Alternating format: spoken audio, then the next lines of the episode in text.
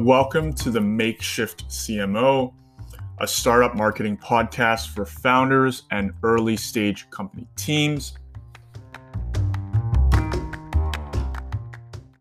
So, in today's episode, I have the pleasure of having Ali Abbas. He's the director of marketing at Crowdlinker. I first met Ali back when we were allowed to be in the actual office. And it's so funny that this podcast is about sort of mind sharing between growth and marketing people from early stage teams. We met at a meeting with a lot of Tims, with some of our friends, just mind sharing. And that's what we're going to do today. Ali's going to drop some value all over the place. He is a wizard in the world of SEO and paid search. Ali, we are glad to have you today. Thank you for having me. Awesome. Cool. Ali, how was your holiday, man? Oh man, it was super productive. So we actually had our first meeting. So a lot of us went out to vacation from Crowdlinker, where, where I'm currently at. So a lot of us went off to vacation around holiday times. We all came back on the fourth. So we had the marketing team just a little like, hey, what did you do during the break? What did you learn during the break? What did you learn during the year? Stuff like that. So yeah, for me personally, it, was extremely busy in a good way. So I got obviously not go anywhere, stay at home, and I completed like seven or eight online courses. I did one on Facebook ads. I did one on copywriting. I did a couple on Instagram marketing. I did a couple on how to create a blog, how to operate in Webflow. So yeah, for me, it was extremely fruitful break. I can't complain. There's two types of people in the pandemic. There are one that focus on drama and other things yeah. that they can't control, and then they get sad. And then there's you who kind of attack it. I love that. Was that a virtual retreat, kind of like a virtual retreat thing at like Crowdlinker, where you guys just kind of like get put on the table what you're doing, or? Yeah, so it's actually our like Scrum meeting, sort of. So we have one on. Okay Monday at 9 a.m. But instead of like getting into like, hey, this is what we need to do, this is what we need to do, we just kind of just chilled out, reflected for an hour. And I think it was awesome. Like I got so many learnings from, you know, a lot of people that you might know, Sergey, Aon, Aram. Yeah, yeah, yeah. I, I that's that's the original Tim Hortons crew there. So yeah, lots to dive into. I know you've learned about a lot of stuff that like later on we can cover, but I figured we'd start off by talking about your bread and butter, SEO, paid search, I know you gave a presentation recently. I read it before the break. The show is geared towards small marketing teams and early stage founders. So why don't you just talk about a little bit of your basic methodology when it comes to picking keywords? You know, SEO is such a black box for people. Why don't you give us a little rundown for the people? Yeah, so for sure. So I've been in SEO for about six years now. I Work with a bunch of companies, especially in the Toronto tech startup space. And usually what I come across is the first question they'll always ask me is what content do I need to write and what keywords do I need to? That's usually the first question which I'm confronted with. Although there's so many other parts of SEO, that's what the majority of people think SEO actually is. And through working with so many early stage startups and just small businesses, I think I have sort of like a process nailed down, and I'll share with you guys like right now. So essentially, when I'm looking at keywords, I'm looking at two different things. So I'm a looking at keywords which are low funnel. So they are low funnel keywords which are like business insurance Ontario would be like a low funnel. It would be like barbers near me or barbers in Markham or something like that. So you always have to be hitting these low funnel keywords, which I think a lot of people really disregard. And they just start building just top funnel keywords, such as, for example, let's go back to insurance. Like, what is business insurance or what, what is commercial liability insurance or stuff like that? that content is also really, really extremely useful. But you also want to also be focusing on your low funnel keywords. So with me, it's all about intent. So I try to hit every single intent whenever I'm trying to do keywords or telling people to create content. So, you know, you have a good balance of high level keywords, which are like what or how to do something or what is something. And then you have your middle funnel keywords where you're basically doing comparisons and you're giving a little bit more information about the pain or the solution. And then finally, you have your bottom funnel keywords, which are if this person is searching this specific keyword, I know for a fact that they are a buyer and they're very close to becoming a purchaser of a product, whether that's that's our product or whether that's a competitor's product. So before I get into that, do you have any questions about what I just said? No, no. I'm really glad you got into that because you mentioned a point there where a lot of people want to go for those like yeah. broad keywords like what is insurance and whatever. Maybe it's because I'm a marketer, but I always think of it differently. Like if we were working together, the first question I would ask you is something like how quickly can we get to those low funnel keywords? I was wondering, like, how do you know when you start a campaign how quickly you can get to those low funnel keywords? So, how quickly can you get to them? So, there's a few different ways which you can really go about it. The simplest way is you need to understand that Google will rank you on a couple different things, but, mm-hmm. uh, but the most important things are how you stack up against your competitors in terms of your overall authority. And the other thing is how relevant is your page to the person who's searching a specific query. So, with low funnel keywords, what you're ideally looking for is, you know, with low funnel keywords, it has such low volume that there isn't too much competition. So, for example, I'm working with a company which sells courses, like their coaching service. They provide online courses for product managers. So, we were trying to kind of diversify from just high funnel keywords. What is product management? What do product managers do, et cetera, et cetera. So, we decided to go after this specific niche. So, we started to essentially localize our searches. So, product management certificate Dubai, product management certificate New York. And we created pages around them. And to be honest with you, it took a couple weeks. It's not hard to rank for those specific keywords as long as you're doing the right things and you're sometimes giving them backlinks or internal links, stuff like that. So you can rank for low funnel keywords pretty quickly. Awesome. I think that that's such a underrated aspect of it because people from the get go just want to get a bunch of clicks. They want to start yeah. seeing all that, but they don't understand that there's a bit of an art to it to get to those yeah. low funnel and keywords. Just expand on that, what your goal is as a marketer, as an SEO person, is to get conversions and sales online, right? So mm-hmm. when you're building this high level content, which is, you know, what is or how to do something, you're building a lot of authority because they will attract links, that type of content. You're probably doing a lot of branding because you're solving a person's problems. But the ultimate goal is to get that conversion, right? So you want to use those pages to essentially help you rank better for your low funnel pages where all your conversions are going to come. Just want to expand a little bit on that point. Awesome. Awesome. Cool. So I know one thing that you specialize in or where you're keen on in your space mm-hmm. is relating keywords to content strategy sort of that like seo is not just in a black box people. Seo i want to explain for the audience out there really filters out to other aspects of your marketing sort of a tool set. Certainly content is one of them. So talk to us a little bit about that your approach to that and how you work with your clients. Yeah for sure so I'll give you the basic rundown of what I would do. And I think this strategy is pretty easy to replicate. So essentially what I do is the first place I go to look for keywords is, well, actually, let's look at it this way. The first place you should go look for keywords is your own keywords. What are you currently ranking for? So what keywords are you currently ranking for? What does Google recognize your niche to be? And if you look at SEMrush, or even better, if you look at your search console, if that's been properly set up for a while, you're going to get a, a lot of amazing data. So look at what keywords you're currently ranking for and, and decide, are these the keywords that I actually do want to rank for. And if that's the case, all you have to do is go to work on those keywords, whether that's writing content or better content for them, or whether that's getting them backlinks in some shape or form. But what happens is people who haven't focused on SEO, they don't really have anything built up. They probably have like a one or two page website. They don't have any content around it. Or if they do, it's like very like vague content. So in that situation, what you should really be doing is look at your competitors. And I'm not talking about your competitors that you see at trade shows or like that they're down the street. Go online and search your keywords. Like what is the ideal keyword for you to rank for? For Shopify, that would be like e-commerce platform. That would be an excellent keyword for them to rank for. Or if you're selling t-shirts, you know, buy customized t-shirts online. So actually go ahead and search that and look at your competitors who actually pop up on your Google search, right? So those are your online competitors.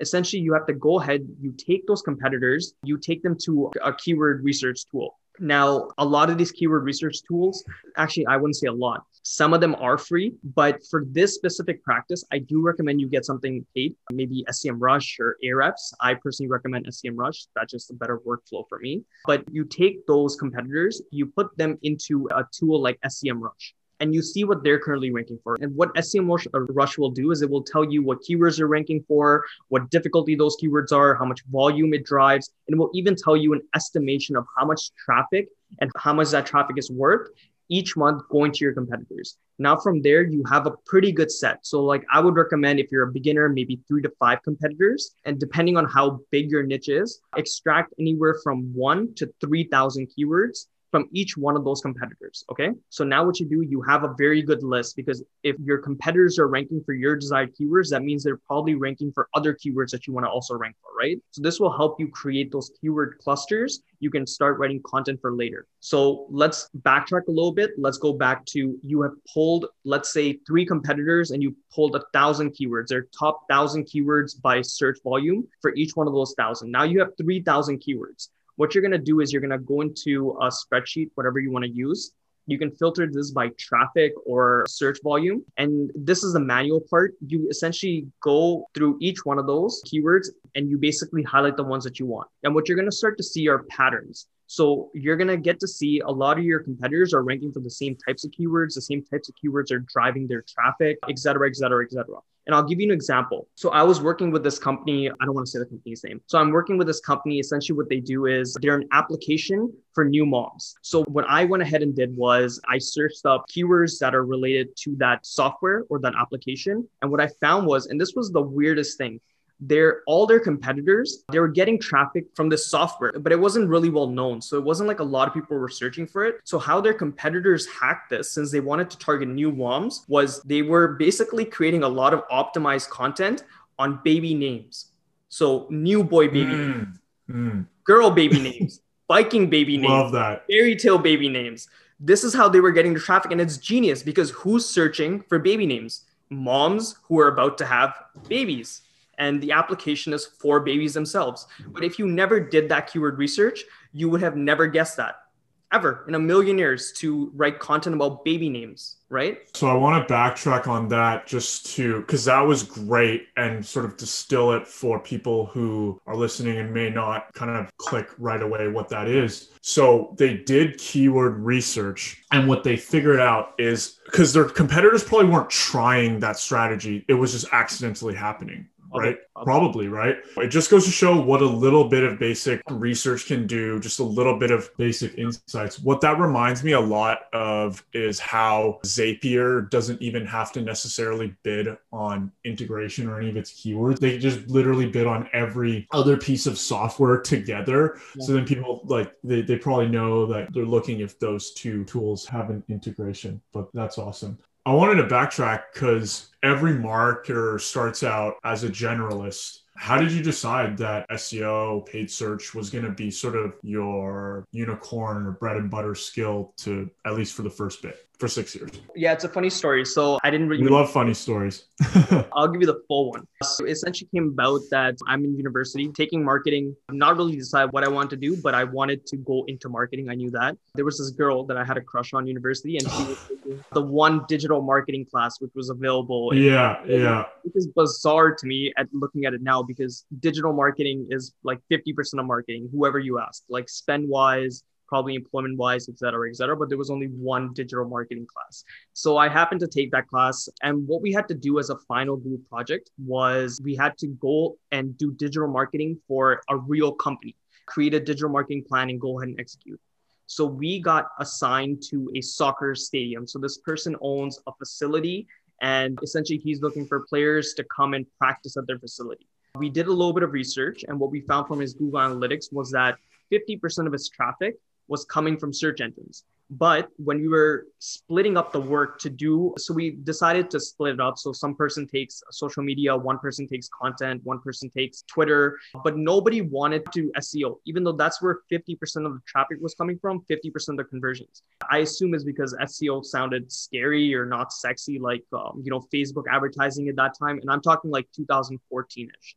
So like Facebook was really taking off. This was before they, you know, if you had a page, you could actually get found, not like you have to advertise now because they completely crushed that. So nobody wanted to do SEO. So I did SEO and it was okay. Nothing really went off, but like nobody else wanted to do it. Then I entered my first university job. And once again, SEO, which was Pay Canada, which was like a merchant services, like a Square mm-hmm, competitor. Mm-hmm. Uh, went out of business, unfortunately, but because of Square. yeah, yeah. Square entered the market and it just crushed us. Crushed them. crushed us. But what happened was that that job, once again, SEO was a huge part. I'm taking SEO, I'm trying to learn SEO, YouTube, Udemy, whatever, and there's literally no like good courses on SEO. So I'm like, forget it. I have a years of experience. I have one year of experience. I'm just going to go ahead and create an SEO course. And I think that's when it really took off. Once again, like I wanted to be a general digital marketer, but then I was distributing that course. One of the people who saw that course was one of the co-founders of Crowdlinker. He invited me to come in and do SEO work for them. And yeah, the rest is history. So that's how I got That's- long story. That is awesome because I know you've been creating courses for a while, and you know the point of any content is to educate. That's what we're all about here, which is absolutely amazing. So, was the goal of learning more things like Instagram marketing, all the things you did over the holidays to expand the scope of the courses, or what's sort of the move there? No, so there wasn't too much strategy around it. I had like a list of 15 things which I wanted to learn. I would get up every single day because I'm not doing anything. I'd be like, okay, what course do I want to take today? One day I wanted to learn about Webflow, another day I want to learn about Instagram. So it's amazing. Like you have to go beyond just SEO. Like if you want to be an expert in anything, I think at a certain point, your rate of return of learning stuff, a new stuff is extremely low you're better off going off and learning an accelerated skill, which could also help. So, for example, I took a course or like two courses on copywriting, and I feel as if that's really going to help me with my SEO. And another example, I took an Instagram course and I can immediately see how my SEO experience can apply to Instagram. So it's just cool stuff like that. Awesome. Awesome. So I want to talk about one aspect of SEO that's always been a little bit and you talked about it earlier is, is niche. So suppose i have a niche product the search volume is super low the obvious answer to that is increase the demand but i was wondering if you as someone with six years experience have ever discovered any like sort of seo hacks to get around low search volume for your key keywords Yeah. for instance So firstly, there's no such thing as a perfect SEO tool. There's no such thing as an accurate assumption of how much no So just to give you an example, every single day, 30% of the search queries are brand new, or every single month, or every single year. One of these timelines, searches are completely new. So people are searching for different stuff all the time. So there's no way for you to get an actual answer for what is the true search volume of a keyword.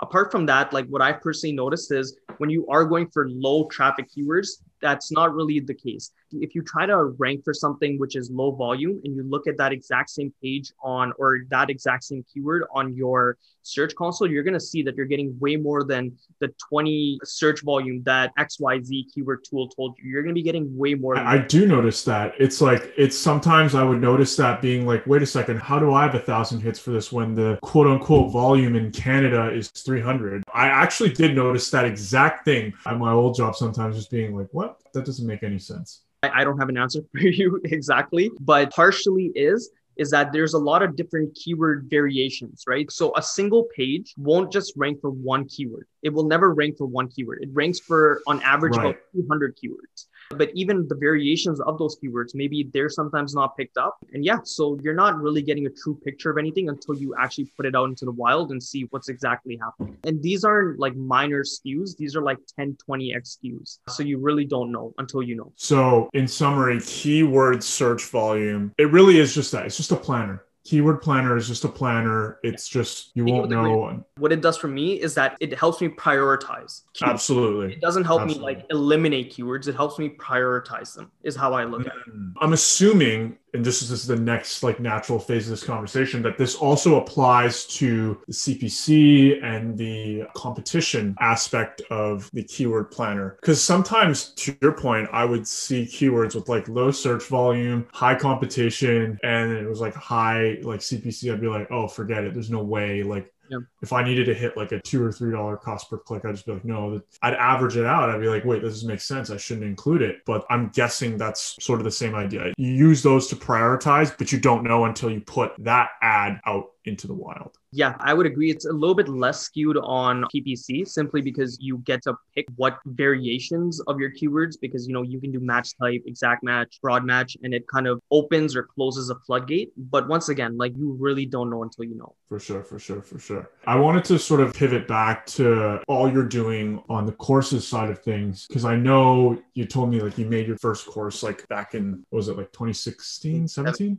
Yeah, 16. Yeah, yeah, yeah. Cool. So I know a lot of people these days, a lot of marketers, they all have a skill. Yeah. But I feel like all marketers face like imposter syndrome like really, really hard. And you're clearly someone that has like overcome like average mold and it's just like, you know what? I have one year's experience. I'm gonna put myself out there and put a course out there. What was that like? Was it scary at first? Were you afraid that people were gonna be like, I'm not getting any value out of this course? Walk me through that. Like what was that like? Yeah, obviously, obviously some nerves. I was only doing it for about a year. Just looking back, like how much I knew then versus how much I know now, it's like night and day. Yeah. You know, you have to have good intentions, right? Like my intention wasn't get rich quick. Uh, Make any money, no. come off as anything that I'm not. I had some knowledge. I want to share it. If you want to pay for it, awesome. If you don't, it's cool. You can go to YouTube and you can probably get the same knowledge, but it's going to take you a longer time. So you have to think of it like this, right? You're start up with good intentions. You're only there to teach. And if you are adding more value than YouTube, which is probably the alternative for 90% of the people or reading articles, Yeah, yeah. and you know they're going to waste a lot of time there so you might as well guide them through it. But apart from that i'll say another thing. So i feel as if it gets harder the longer you delay it. So i was although i didn't have as much experience then as i do now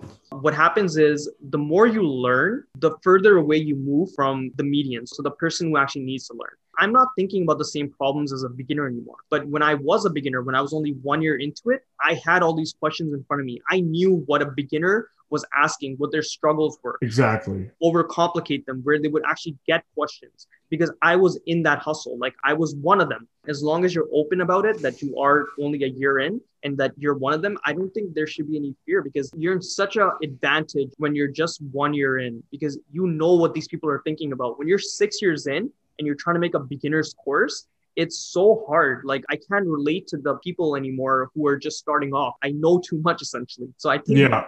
Yeah. The course is like as soon as you either have a good idea about a course or whether you have enough knowledge and you've achieved a certain amount of results and you want to relay that to people, you will make a good course. So is the next idea to sort of do a Slack community, a mastermind, something like that, where you can create more advanced courses, or are you just continuing Udemy, or is there a bigger plan or something fun coming down the horizon? Yes, I don't want to create a beginner's course anymore. I actually tried in the beginning of the year. Yeah, yeah, uh, because like I would I just thought it was I didn't want to create that course. It was too much for everybody. But what I did notice was who have I worked a lot with? I've worked with a lot of SaaS professionals, and I think I have that model of SEO. So SaaS SEO for the SaaS professional. I think I have that model figured out. I go into a lot of meetings with SaaS professionals, and I'm just thinking. I could probably teach you everything I know. If you're smart enough to be a director or if you're smart enough to be a senior marketing person at a SaaS startup, you have the tools to become an awesome SEO yourself. So that's the next step for me personally is I'm working on a course designed for SaaS marketers. This was going to be my CTA, but maybe you'll give me an opportunity to plug it twice. Let's do it near the end. Let's do it near the end too. You can briefly talk about it now, but we'll also talk about it near the Yeah, end. Yeah, sure. I'm working on this SaaS course. I want to roll it out as a beta first. So I really want to lock this one in. I will be a beta tester, so let's do it, man. Let's Yes. do it. I just figure as if if I'm making a really great course, I think it should be Yeah, yeah. We're going to be taking it. And I didn't do that the first time around. I was just sort of creating a course for myself. But this time around, I want to really have that sort of deep feedback before I launch anything to the world. That's awesome, man. That's so amazing. I saw something on LinkedIn recently. It was like nobody goes to school for B2B marketing. So they've started this community, like, you know, one of those paid membership things Yeah. for B2B marketers. For me, I've spent almost all my career in B2B SaaS, and I agree. It is an incredibly underserved area of the marketing world. So I can't compliment you enough on doing something like that, man. That is awesome. Thank you so much. So, in your time with CrowdLinker and having worked with probably a variety of small startups, we love a good story here. So, tell me about a really fun, like invigorating marketing project that you were like, I'm waking up every day and this just burns the fire and passion for it. Could be something internal, could be something external. I leave it to you. So I started off as an SEO professional. I was SEO all in. That's pretty much all I knew about three to four years ago. But what we started to notice was a lot of our clients were also coming for PPC, so Google Ads. This was not a skill set which I had, but I knew that since I knew SEO and I knew how to find keywords, I could learn the skill pretty quickly. What happened was we didn't have any clients in the space because obviously you're not going to hire someone who has like zero experience. Yeah. Yeah. As an opportunity came up, an opportunity came up because one of our co-founders went to Dubai. He had some meeting with some guy who knew a guy who knew a guy who would give us an opportunity for me to do their PPC at a very discounted rate. But here was a challenge. This company was in Dubai. So they flat out told me, they're like, we're giving you a chance. You got to meet on our schedule. So at 2 p.m. on their time is about 7 a.m. our time. And oh, they wanted to meet like every single day. So essentially, what I started to do was I didn't want to take meetings at home because then I'm taking the meeting at home and then I'm late for other things that I have meetings for. So I had to, for about three months, yeah, about three months, I used to wake up at around 4 a.m. so I can catch the 5 a.m. bus, which was the first bus heading out of Markham because I used to live in Markham. Because you live in, uh, because you used to live in Markham. I used to live in Markham. Now, yeah, yeah, yeah. but yeah, so I used to live in Markham. So I used to catch the bus from 4 a.m. No, the 505 bus. It would take me to downtown by like 540. Walking to work from Union, I used to get to work by like 620 quickly make coffee, do planning, and around 7 a.m., I used to have that meeting. So, yeah, that's one thing. Like, I really wanted to learn PPC and I was so excited by it. Because of that opportunity, it opened up so many other doors. I got to manage a really big insurance account later, spending like hundreds of thousands of dollars. That's um, awesome, man. That, that hustle, like that specific hustle, taught me so much about just PPC because right after the meeting, and sometimes it was like a 20 minute meeting. So I'm there at 7:20. No one else is coming in until like 10. So I used to just three hours of just learning, just trying different things, and they were really like cool about it. So yeah, that's a story. That is incredible, man. It reminds me of there's that one Forbes video that went viral of that one guy who's like a founder and he's, he's got the tie on. He's like, I wake up at 4:30 a.m. like every day, and all the comments are like of people who would never do that, being like, he's gonna burn out, all that stuff. But uh, one question that I always ask, I guess it's like become my signature question now on this podcast, because I always have people who are, you know, founders, marketers who are high achievers looking to learn learn stuff. Inevitably there's the b word there's burnout. Like you can only go pedal to the metal for so long. Maybe not necessarily burnout no. fully but how do you deal with i'm going to use a 2019 Kawhi Leonard load management. How do you load manage and how do you make sure that you are optimized for what you need to be doing yeah, so that's a really good question. I've personally experienced uh, some level of burnout, to be honest with you. So, right after the opportunity, so I did the whole thing and then we started getting flooded with opportunities. So, I was taking on way too many clients. At some point, like eight months after that happened, because I was still hustling really hard. I didn't even want to log into Google Ads. Like, I hated Google Ads at that point. I didn't want to look at anything. So it kind of really like deterred me to do that. My personal advice on just load management. I think a lot of people, if you ask about me personally, I can carry a long load. I don't take vacations often, but I think I'm able to do that firstly because I'm really interested in what I want to learn. I always take my time when I'm doing work. It's never like rush, rush, rush, rush, rush, so I can get it done and then do the next thing. It's always about take your time, learn different things. Things are going to pop up, take an interest in that and then come back. So, you know, you can work long hours, but you don't have to be like just steaming through it all. Apart from that, I take Saturdays off. So, like, I have some time where I'm not working. So, I literally don't do any work on like Saturdays at all. So, that kind of helps. But I think you need to have a lot of passion. Like, if you're super duper interested in something, trust your own body, however much you can give. Always take some rest where you're not focused on it. Do different things during the day. So, with me, how I do it is I break up my day. Like, I break up into morning, afternoon, and then evening. So in the mornings, what I'll do is I'll usually like I'm one of those people who wakes up really early.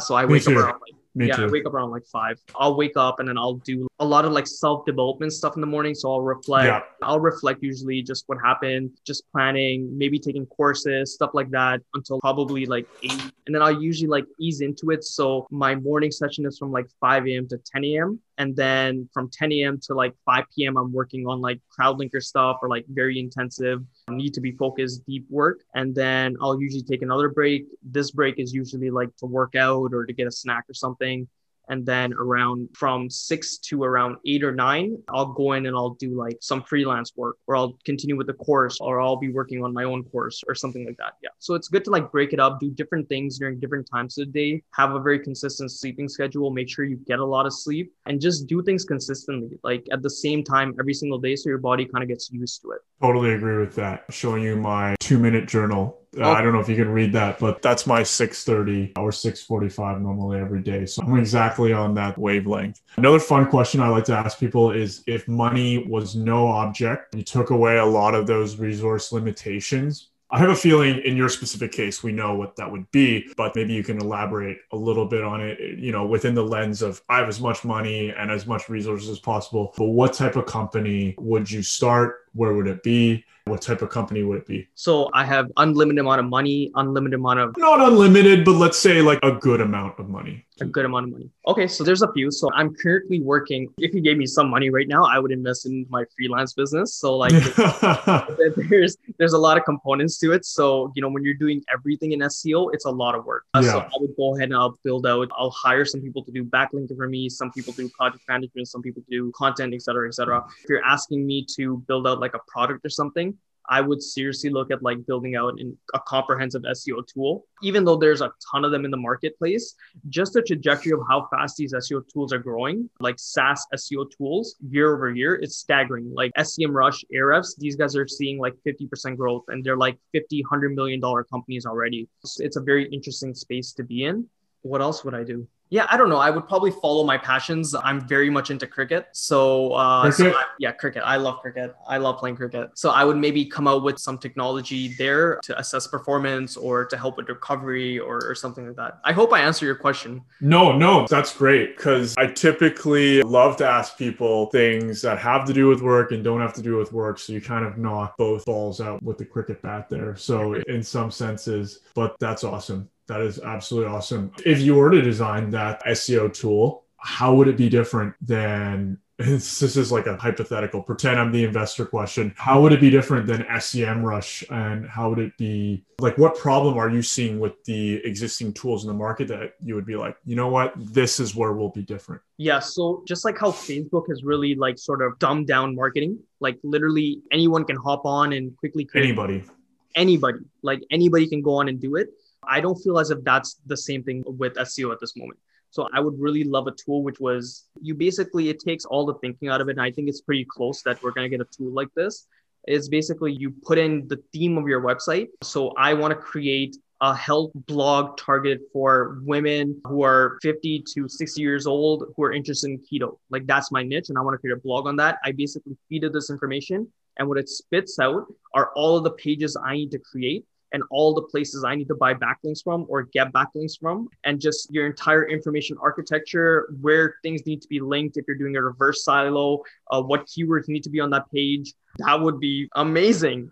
I literally think that's either a billion dollar company if that ever could actually be built or a acquisition waiting to happen by like a HubSpot or something like that because I don't think that is out there. That's not no. out there. It's not even close. There's like remnants from different companies. So Surfer is amazing for building out your pages. Semrush is amazing for keywords.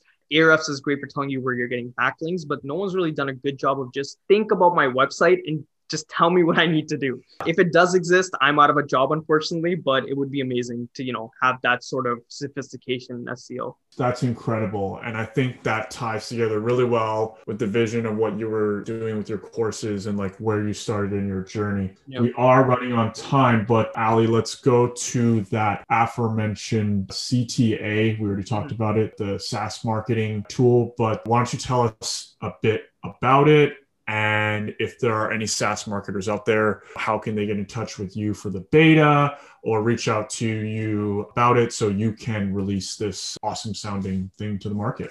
Yeah, so for sure. So I'll give you the inspiration behind it. Firstly, I've been in a lot of meetings with SaaS professionals, work with a lot of SaaS professionals. And like I said, I believe that it wouldn't be too difficult at this point to come up with a game plan that every SaaS professional can use and do their own SEO or be at least sophisticated enough that they can outsource every single element of it intelligently, not just blindly trusting some guy they met on Upwork or something like that.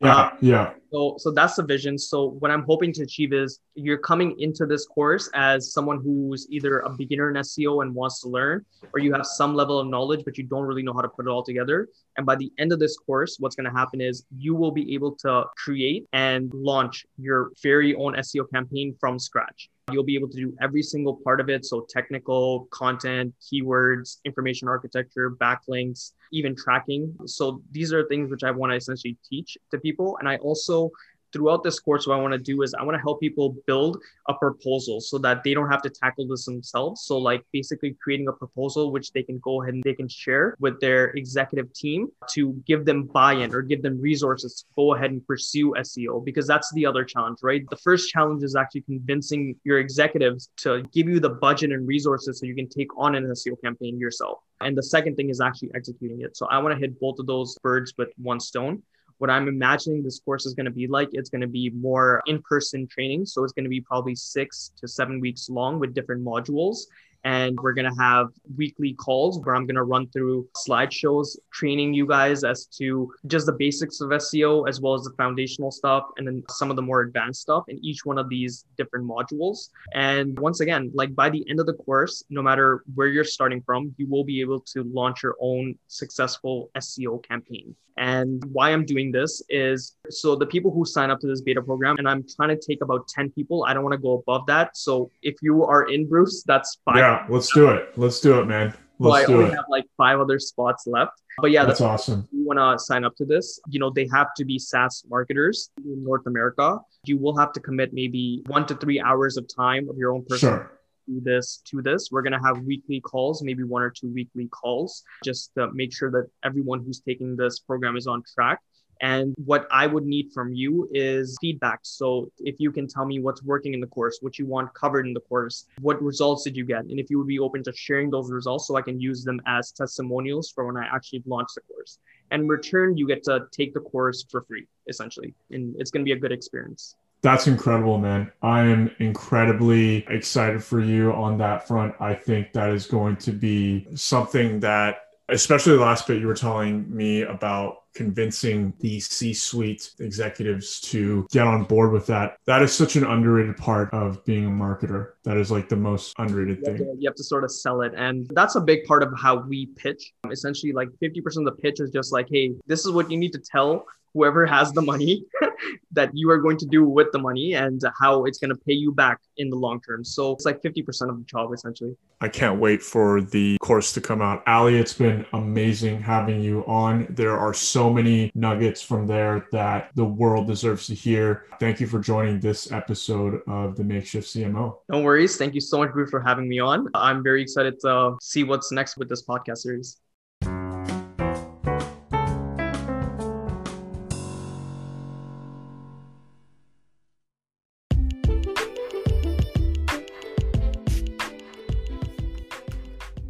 Thanks for listening to this edition of the Makeshift CMO. If you want to follow what we're doing to help early stage startups, founders, and marketers, subscribe on Spotify, Apple, or wherever you get your podcasts. For all business inquiries, please email us at bruce at thebannermarketing.co or follow us on IG at banner.co.